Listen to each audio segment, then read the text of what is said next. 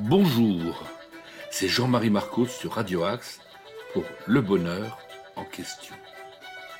Une émission dans laquelle, chaque semaine, je réponds aux questions des auditeurs. Des questions sur le bonheur que vous m'avez posées sur le site de Radio Axe ou sur les réseaux sociaux suivront un conte de sagesse et un titre de ma playlist du bonheur.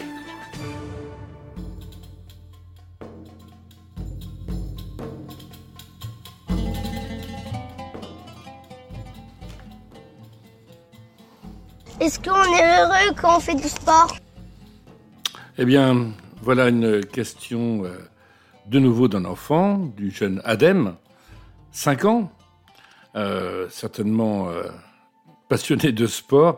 Alors moi, c'est pas mon cas, hein, Adem. moi, j'aime bien le sport, mais surtout regarder les autres faire du sport. Non, je suis pas très très sportif, donc j'aurais du mal à répondre pour moi. en tout cas, voilà, moi je suis je suis pas euh, forcément heureux, passionné par le sport, mais, mais j'aime bien finalement. Une fois, une fois que j'en ai fait, après, je suis quand même content, heureux. Bon, c'est autre chose. Mais alors, pour les autres, je pense que quand on est sportif, oui, bien sûr, on est, on est heureux quand on fait du sport. Le sport, euh, pour beaucoup, c'est une passion. Euh, ils le font par plaisir. et pour certains, c'est même une addiction. Hein. C'est-à-dire, je connais des personnes pour qui le sport, c'est vraiment un besoin. Et, lorsqu'ils ne font pas de sport, euh, au bout de, de, peine deux ou trois jours, ben, ils sont déjà en manque, en manque de sport. Euh, alors le sport, ça, ça peut rendre heureux parce que le sport, c'est un des moyens de mieux se connaître. à travers le sport, on peut tester ses propres limites, on peut apprendre à repousser ses limites, euh, et donc, euh, c'est très satisfaisant de voir qu'on est capable de faire quelque chose euh, qu'on ne pouvait pas il y a encore très peu de temps. Ensuite, cela va dépendre aussi si on fait du sport seul ou si on fait du sport, ce qu'on appelle un sport collectif, un sport avec d'autres personnes. Lorsqu'on fait du sport seul, en effet, on est en compétition contre soi-même et on essaye à chaque fois de faire plus loin, plus fort, euh, euh, mieux que la fois précédente. Et ça peut apporter en effet euh, du plaisir, en tout cas, ça peut rendre heureux. Et en tout cas, ça peut faire du bien au corps, puisqu'on sait que activité physique régulière permet de limiter beaucoup de maladies, notamment des maladies cardiovasculaires. je reviens au sport qu'on peut pratiquer en collectif. Alors le sport collectif va apporter, en plus de tous les bienfaits euh, euh, du sport, il va apporter aussi euh, de meilleures relations. En effet, à travers le sport collectif, on développe des relations avec les autres qui sont d'un autre niveau que celles qu'on peut avoir à travers l'école, le travail ou la famille, par exemple. ça développe aussi la solidarité parce que au sein d'un collectif, lorsqu'on fait du sport à plusieurs, eh bien, on va élaborer des, stratégies, on va apprendre à, s'entraider, on va compenser les, difficultés de l'un par la force de l'autre. Et finalement, c'est un très bel exemple de, d'intelligence collective. Euh, quand on est en groupe, il y a une dynamique et on va en général, on fait, on fait plus que si on était tout seul et on développe euh, voilà, ces relations qu'on appelle l'esprit d'équipe, tout simplement. Alors ensuite, je parlais de, je parlais de compétition. Alors, on peut faire du sport par pur plaisir. D'autres personnes aiment la compétition. Il faut euh, en effet être meilleur euh, que les autres, euh, gagner, etc. C'est, alors c'est un esprit moi que je ne possède pas beaucoup. et je trouve moi que la meilleure des compétitions, c'est celle qu'on a avec soi-même, hein, lorsqu'on doit se développer, se transformer positivement au quotidien. Mais je comprends qu'on puisse avoir aussi cet esprit de, de gagne, d'envie d'être meilleur, plus fort, premier, etc. En tout cas, le sport, au-delà de cet aspect, euh, apporte aussi beaucoup de valeurs. Alors bien sûr, ça va dépendre beaucoup euh, des sports, mais ils ont des valeurs qui sont différentes les uns et les autres. Mais euh, avec le sport, on est aussi dans une école de la vie. On apprend à vivre ensemble, on apprend à perdre. c'est très important de savoir perdre. c'est très important de vivre un échec euh, parce que c'est comme cela que nous en tirons des leçons, c'est comme cela que nous apprenons. Notre cerveau a besoin de faire des erreurs, a besoin d'avoir des difficultés, a besoin de se tromper, a besoin de perdre pour ensuite apprendre à construire, à gagner, à comprendre, à évoluer. Euh, certains sportifs aussi atteignent un niveau euh, d'état psychologique optimal euh, qu'on appelle le flow. C'est-à-dire que à force d'entraînement et à force d'équilibre, on va dire aussi bien au niveau émotionnel, au niveau corporel, au niveau mental, lorsque tous, et toutes ces dimensions sont alignées de façon harmonieuse, alors le sportif va sentir comme un second souffle, va sentir comme une forme de performance euh, absolue euh, avec une douleur euh, inférieure. Et cela s'appelle le flow.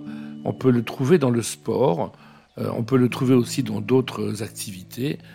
je parlerai tout à l'heure, suite à une autre question, de l'écriture, par exemple, mais on peut trouver dans beaucoup d'actions de notre vie cette capacité à mobiliser toutes nos énergies, à être parfaitement alignés dans toutes nos dimensions. Et cela, le sport l'apporte aussi. Donc, mon cher Adem, oui, on est heureux quand on fait du sport, même moi.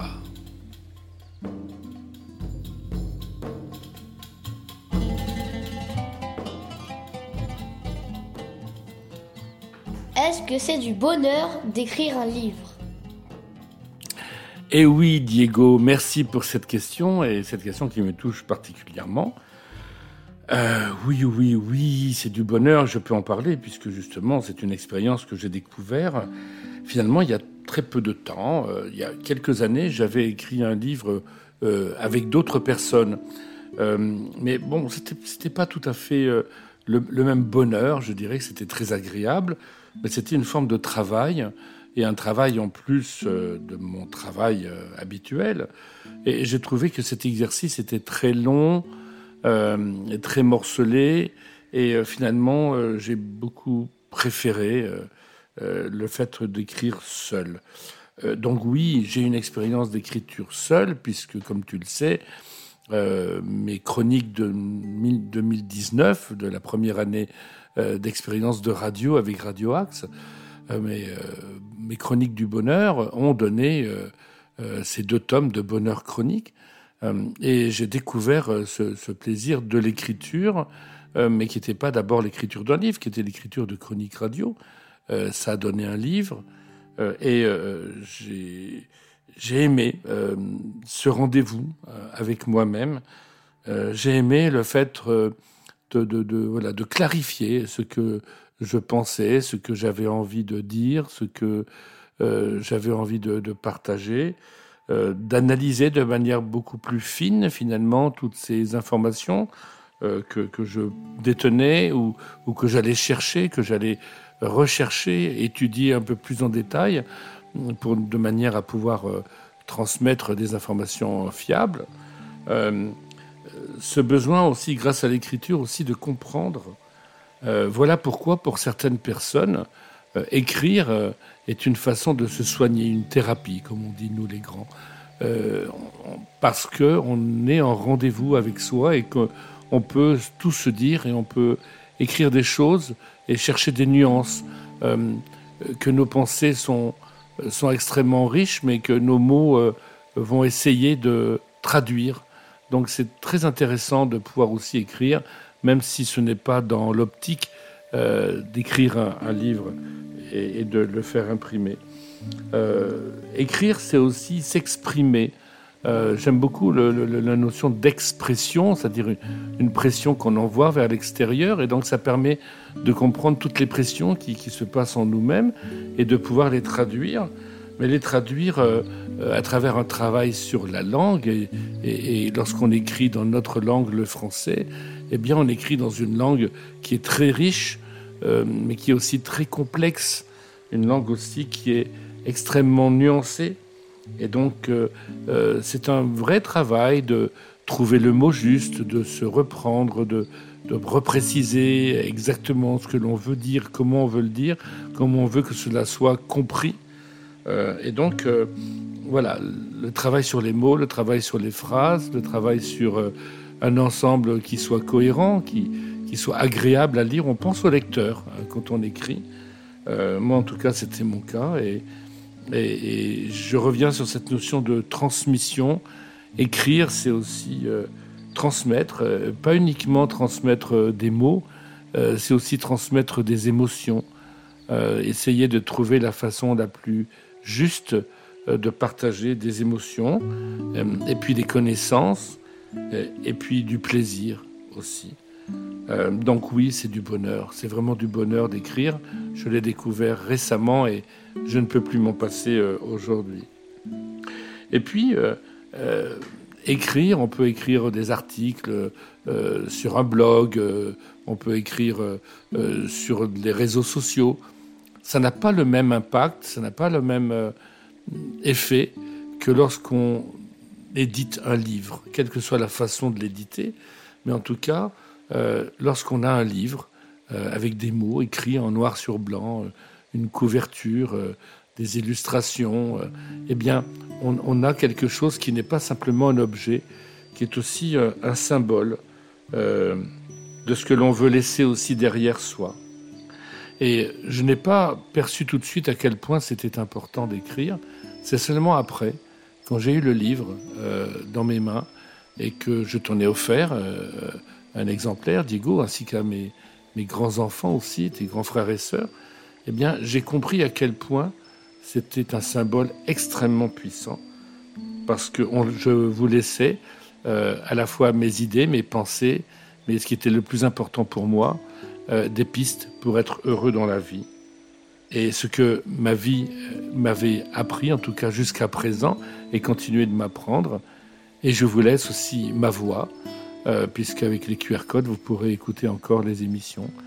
Donc oui, Diego, en effet, écrire un livre, ça rend heureux, je témoigne.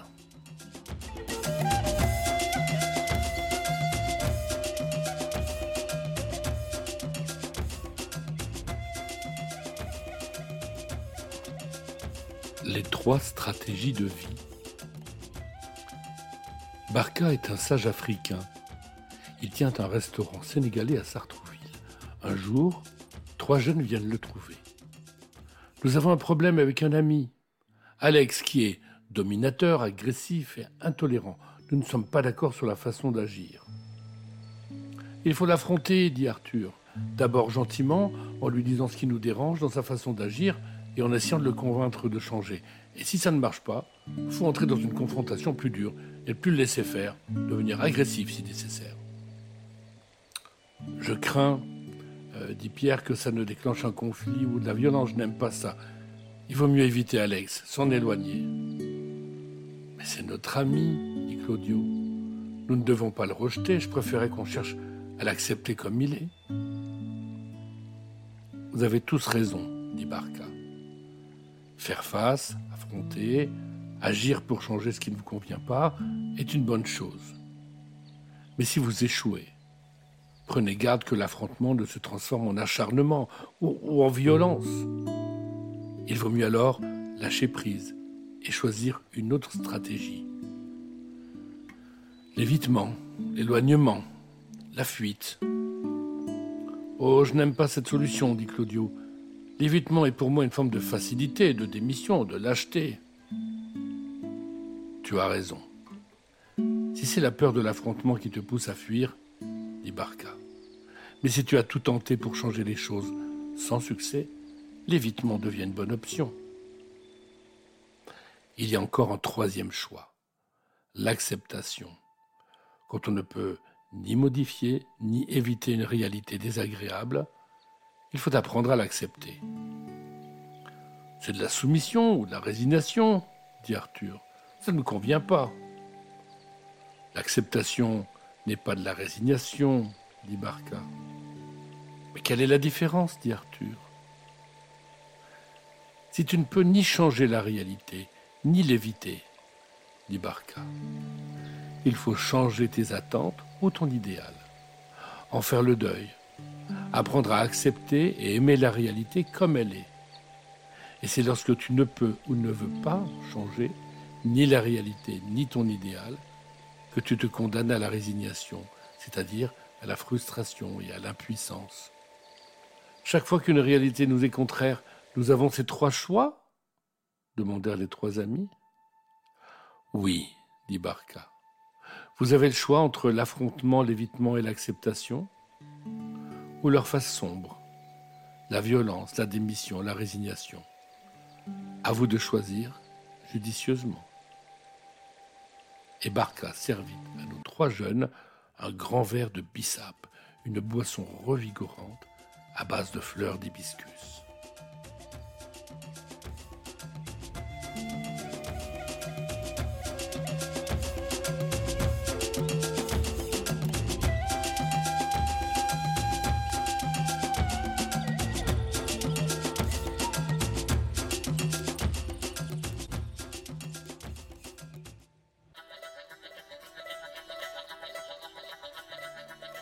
C'était Jean-Marie Marcos pour Le bonheur en question. N'hésitez pas à me poser des questions sur le site de Radio Axe ou sur les réseaux sociaux.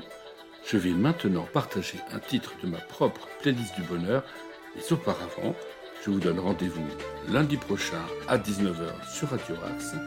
Et d'ici là, soyez heureux.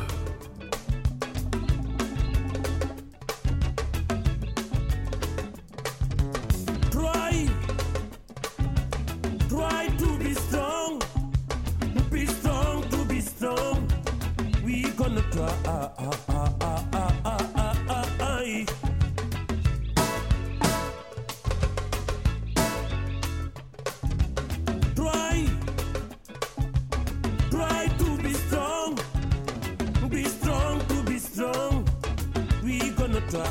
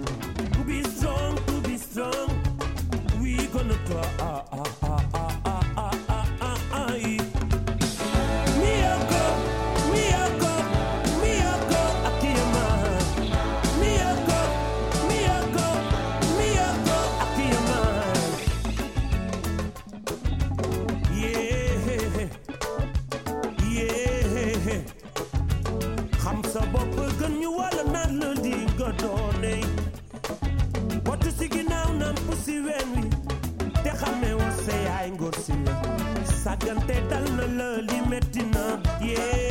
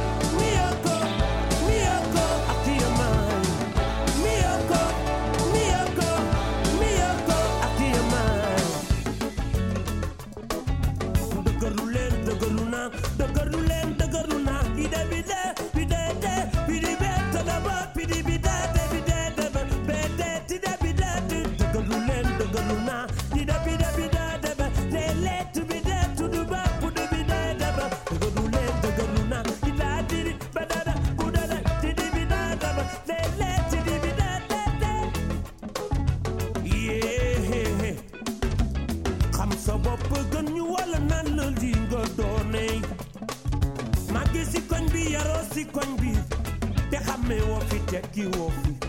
Gëm sa bopp gën ñu wala nga doone